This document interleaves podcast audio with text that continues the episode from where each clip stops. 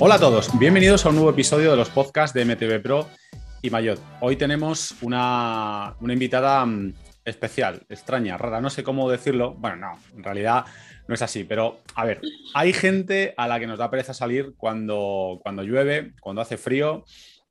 Y hay gente como Sonia Colomo que de repente decide que se va a Badlands a participar en una carrera y hacer 700 kilómetros non-stop por Almería y Granada en verano.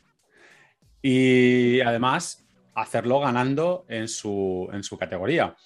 Podemos llamarlo locura, podemos llamarlo valentía. Eh, bueno, pero cada vez más la gente lo llama simplemente ciclismo de ultradistancia, eh, que es lo que, lo que a Sonia ahora mismo más le gusta. En fin, es una modalidad admirable, pero también apasionante eh, porque se unen los retos físicos a los técnicos y incluso a los tecnológicos. De todo esto vamos a hablar con, con Sonia, con Sonia Colomo.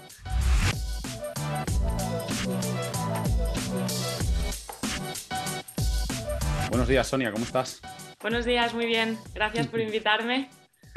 Bueno, este episodio además lo, patrocina Kumut, que es la aplicación que os permite descubrir y, bueno, descubrir y, planificar vuestras rutas gracias a aplicaciones como, como el configurador. En la descripción de este podcast tenéis un código y un enlace con el que podéis, si no sois usuarios todavía de, de Kumut, pues podéis eh, serlo, además con, mapas, eh, con los mapas gratis. Y además Sonia, pues todo hay que decirlo, Sonia es eh, embajadora de, de Kumut, así que mira, todo redondo, ¿eh?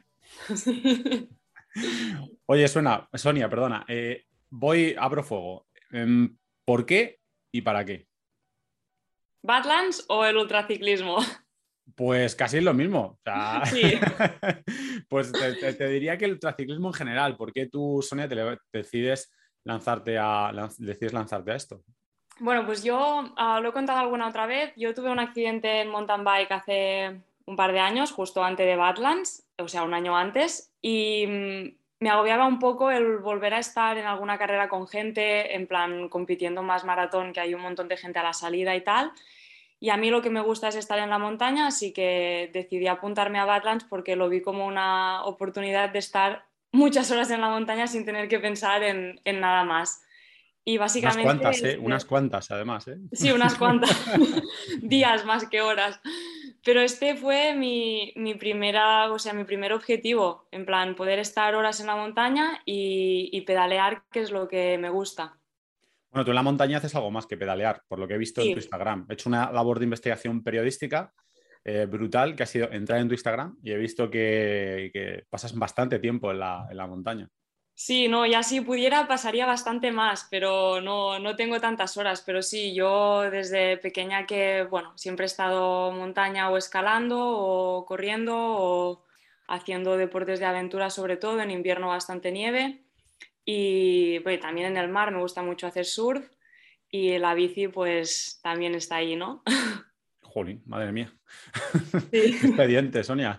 Eh, oye, y, vale, tenemos, eh, tú decides dedicarte a, esto, al, ultraciclismo, a hacer una larga distancia y, lo, y decides apuntarte a un evento como, como, como este, como Badlands. Primero, la primera pregunta sería ¿por qué? ¿Por qué este evento y no otro? O a lo mejor simplemente porque te pillaba aquí, te pillaba, te pillaba a mano, o por qué. Y, luego, sobre todo, mm, ¿cómo empiezas a preparar ese, ese, evento? Pues yo decidí apuntarme a Badlands primero porque es una carrera que por fechas me cuadraba un poco, que me la podía organizar por trabajo, porque al final cuando te vas a hacer una carrera de estas características te tiene que cuadrar por horarios, necesitas como mínimo una semana y media de, de días de fiesta y en septiembre me cuadraba bien y además porque era carrera off-road, que muchas de las de ultradistancia acaban siendo de carretera o así y yo quería que fuera más montaña. Y aunque sí que está, o sea, está definida un poco como gravel, ah, es una carrera que al final estás en la montaña, o sea que tenía mm. casi 90% off-road, no hacías muy poquita carretera y esto me, me molaba mucho. Y además yo no había estado nunca por el sur de Andalucía y toda esta zona y dije, pues bueno, oportunidad para conocer un sitio nuevo, que al final es lo que me gusta, explorar y conocer lugares chulos. Y, y nada, y me apunté a Badlands.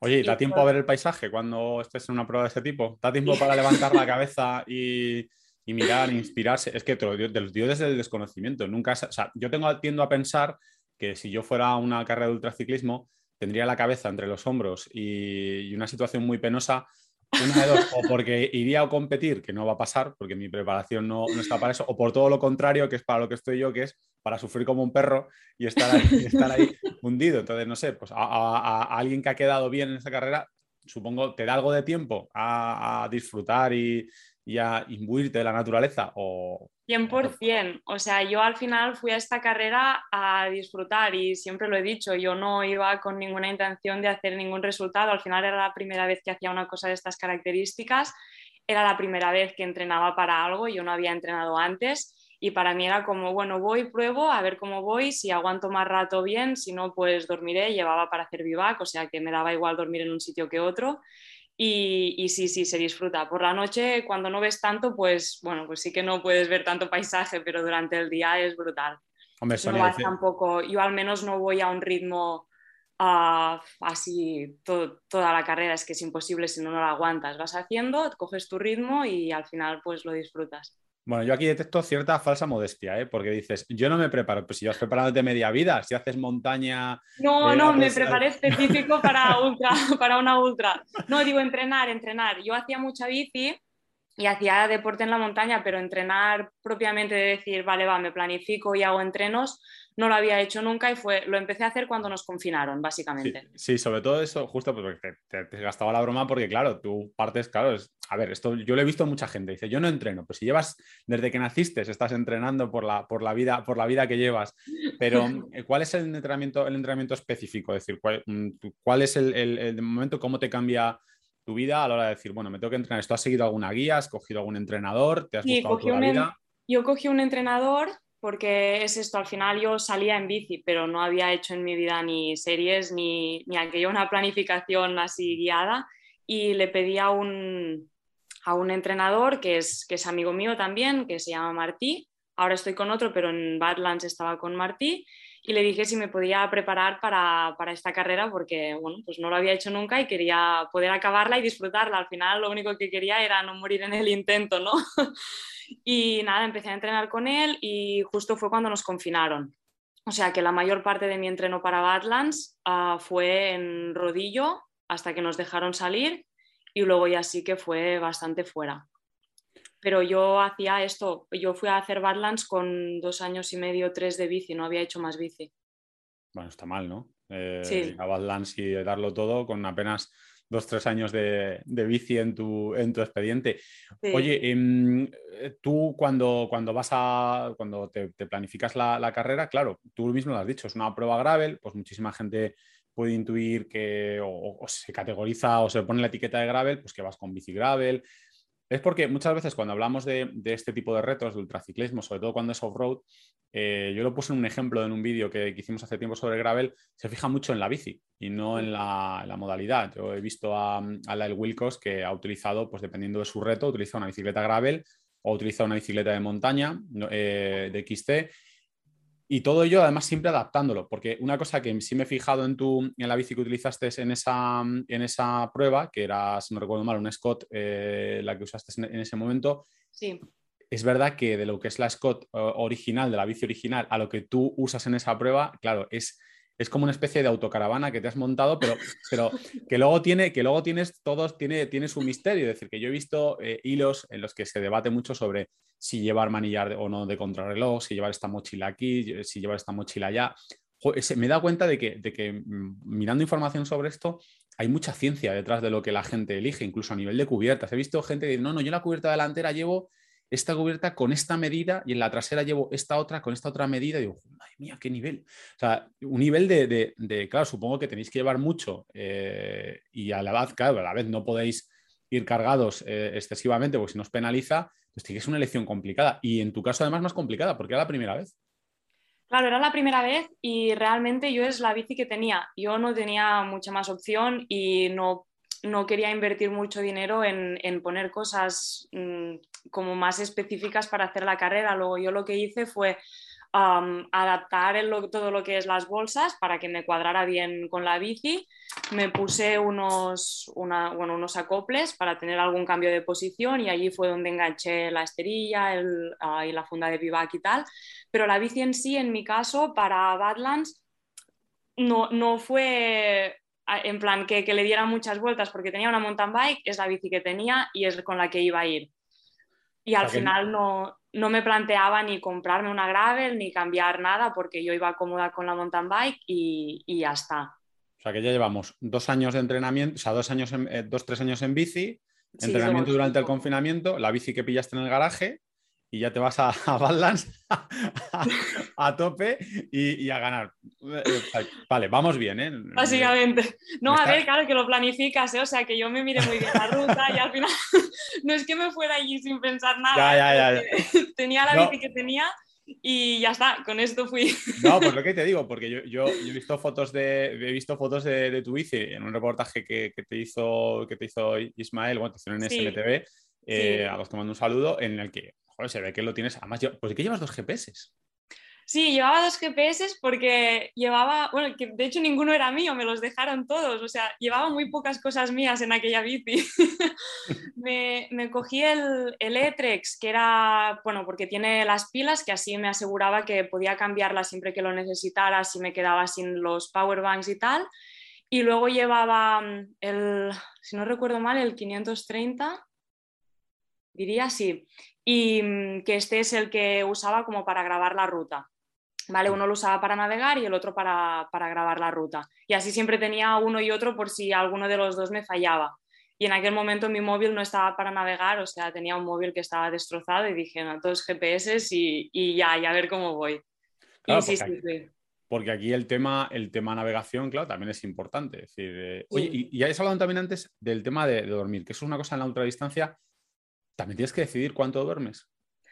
Bueno, esto no lo decides previo, ¿eh? O sea, esto, yo más o menos en Badlands, yo lo que hice al final era mi primera carrera y lo que fue, uh, lo que hice fue dividir el track en, en partes de 200 kilómetros, ¿no?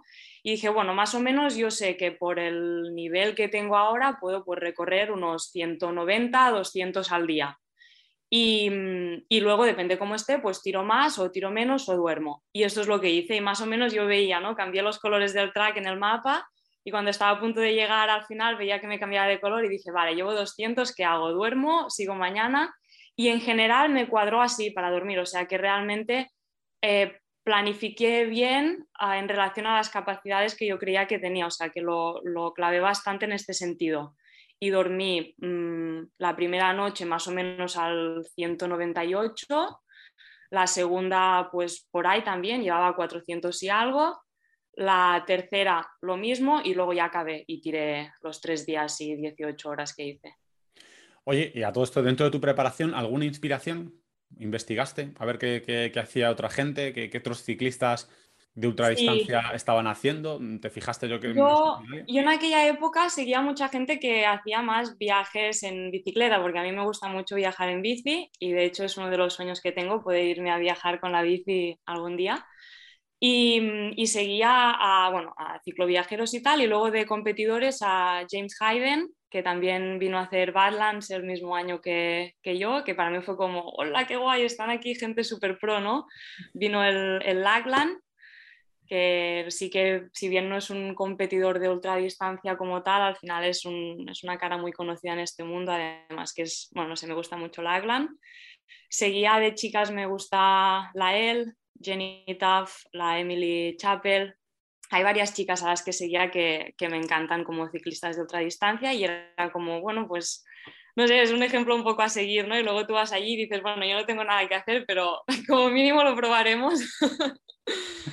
Bueno, pero es verdad que, este tipo de gente es una inspiración también. Además, yo creo que dentro de lo que es el, ciclismo de ultradistancia, creo que hay una parte filosófica importante. Yo creo que, necesitas también a alguien que te inspire a ese nivel. Yo creo que cuando ves a este tipo de gente eh, en sus redes sociales, pues bueno, ellos proyectarán lo que quieran proyectar, pero es verdad que, bueno, ves cosas que te animan, que empiezas a entender un poco el por qué deciden dar ese paso y, irse a este tipo de, a este tipo de ciclismo. Mm. Oye, y dentro de esas, eh, dentro de, esos, ciclistas de inspiración, es cierto no sé qué opinas tú, que, que no o sea, hay muy pocos que realmente sean ciclistas de ultradistancia, ultradistancia. Es decir, al final son ciclistas que hacen muchas cosas y además hacen ultradistancia. No sé si tú te has planteado en ese caso, aparte de hacer pruebas ultradistancia, decir, bueno, pues oye, pues voy a correr, no sé, alguna prueba gravel eh, más corta dentro de lo que puede ser una prueba. Claro, es que, ya, a ver, pruebas graves a mí se me hacen largas, pero claro, tú con hacer por 700 kilómetros, claro, pues todo se te hace corto, ¿no? Pero, pero, o decir, pues me voy a meter en una prueba de XC o una prueba de XC maratón, no, no, no, no sé. Y yo, por ejemplo, las pruebas de maratón sí que me gustan, porque al final todo lo que sea recorrido en el que pueda estar por la montaña y ver cosas chulas, perfecto. En un circuito de rally es como que no me motiva tanto. O sea, podría ir y me lo pasaría bien, pero no, no, invertiría un fin de semana en irme a hacer una prueba de rally. O sea, me puedo ir a hacer una prueba más corta, esto me da igual, al final, si el sitio es chulo, me da igual hacer dos horas, tres que veinte, ¿sabes? Pero lo que no me motiva tanto es estar, pues esto, en un circuito de cross country dando vueltas. Pero claro, esto ya soy yo, ¿eh? o sea, no hace falta que todo el mundo sea esto. Y tampoco me considero ni ciclista de ultradistancia ni nada con mucha etiqueta. Al final yo hago bici, me gusta y si en algún momento del año tengo la oportunidad de hacer alguna prueba de ultra, pues lo hago, que ahora de hecho me voy a Chile a hacer Across Andes, si todo va bien, y al final habré hecho así de ultra uh, off-road esta. La otra que hice fue Pedalma en junio pero claro, es que yo muchas más ultras tampoco no me permite mi trabajo hacer, ¿no? No tengo tantos días de vacaciones. Justo también te iba a hablar de eso, porque es verdad que la, ultra, la ultradistancia, antes, antes hablamos, por ejemplo, de, de, la de Wilcox, hmm. es una, una, una tía súper conocida y, y, sigue, está trabajando en una tienda de bicis en, en Alaska, ¿no? Es lo último que había, que había leído es verdad que, que, claro, el ciclismo de ultradistancia, mm, yo no, no, sé si habrá realmente muchos profesionales, es decir, mucha gente que se dedique solo a eso.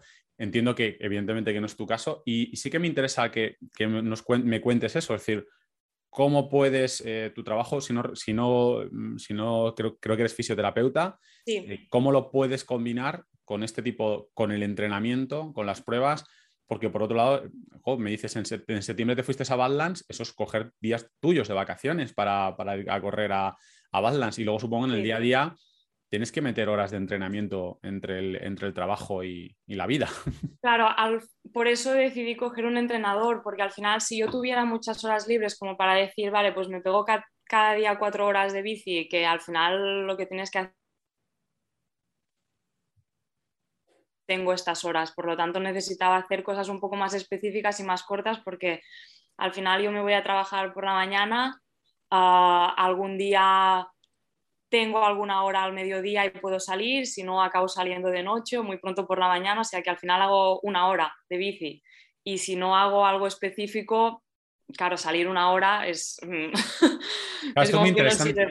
Claro, es muy interesante, por lo que tú me comentas, el entrenador no es que te, te ayude a ir mejor, sino lo que te está ayudando es a optimizar tu tiempo para, para entrenar. También, exacto. Exacto, yo le digo, mira, tengo estas horas esta semana, eh, tal día no puedo salir seguro porque me voy a las 8 de la mañana y llegaré a las 10 de la noche y no, no podré salir. Pues vale, pues hacemos otra cosa, hoy descanso y mañana pues intentas meter más horas o bueno, intentar de todas las horas libres que tengo, pues no usarlas para entrenar. Y, este, y esto es lo que me acaba pasando, que trabajo, entreno y, ya, y descanso poco y, y, no me da para mucho más. Pues claro, es, que es el, reto, el reto que, claro, que tienes que afrontar mucha gente. Bueno, yo no voy aquí, aquí a, a intentar em, conocer tu vida privada, pero no sé si tienes familia o tienes pareja o tienes algo así, si también eso cómo, cómo interactúa, ¿no? Eh, ¿Cómo, cómo, lo, cómo lo trabajas? Claro, con, con, mi pareja vivimos juntos y nos vemos porque vivimos juntos y los fines de semana a los dos nos gusta la bici y podemos compartir deporte y tal, pero claro, entre semana coincidimos cero para cenar y ya está porque estamos los dos todo el día fuera trabajando. Bueno, desayunar algún día si yo no estoy haciendo yoga aquí en el comedor, pero, pero sí, sí. Oye, em, siguientes retos, que bueno, ya nos has contado uno, eh, ¿y qué es eh, aquello que te, que te, gustaría, qué tienes en la cabeza? O sea, ¿cuál es tu sueño de, participar en algo? ¿Dónde te quieres ver en, en, unos años? ¿A dónde quieres estar? ¿En qué carrera te gustaría estar o en qué, en qué prueba te gustaría participar? A mí, mira, ahora mismo, así a, muy corto plazo, tengo muchas ganas de irme a Chile, a Andes y solo me faltan que me den dos PCRs negativas y podré estar en Andes que de verdad está siendo un estrés, o sea que realmente tengo muchas ganas de verme allí porque no he ido nunca a aquella zona, bueno, de hecho no he cruzado nunca hacia este lado. Y muchas ganas de hacer Andes Y luego otra carrera que, que me encantaría hacer alguna vez en la vida es la Silk Road Mountain Race. Bueno, a la Cross ya te, vas, que me ha parecido ver que, te vas con una Megamo, que ya tienes sí. embajador de Megamo. Bueno, pues eso está, eso está guay que, tengas ahí ya, ya un apoyo. y, y, luego a, nivel de un poco de, de proyección, ¿cuánto tiempo? O sea, mm, ¿Te ves, ¿Te ves mucho tiempo metida en este lío o es algo que, bueno, que te, apetece y nunca sabes cuándo... O, le estás cogiendo el gusto de decir, yo, yo quiero ser referencia en esto. Venga, no, no, no, no, no, no tengas falsa modestia. ¿eh? Dinos, la verdad. Dinos la verdad. me encantaría, o sea, me encantaría poder estar dedicándome a pedalear, o sea, sería espectacular. Me encanta mi trabajo ¿eh? como fisio, pero poder hacer menos horas de fisio y, y poder dedicarme más a la bici, me encantaría, pero claro, esto pues necesitas un poco de soporte económico que no, yo no tengo. me, estoy muy contenta con el sponsor de, Megamo, tengo las bicis que quiero, no he tenido nunca tantas bicis ni tan buenas, o sea que esto es espectacular.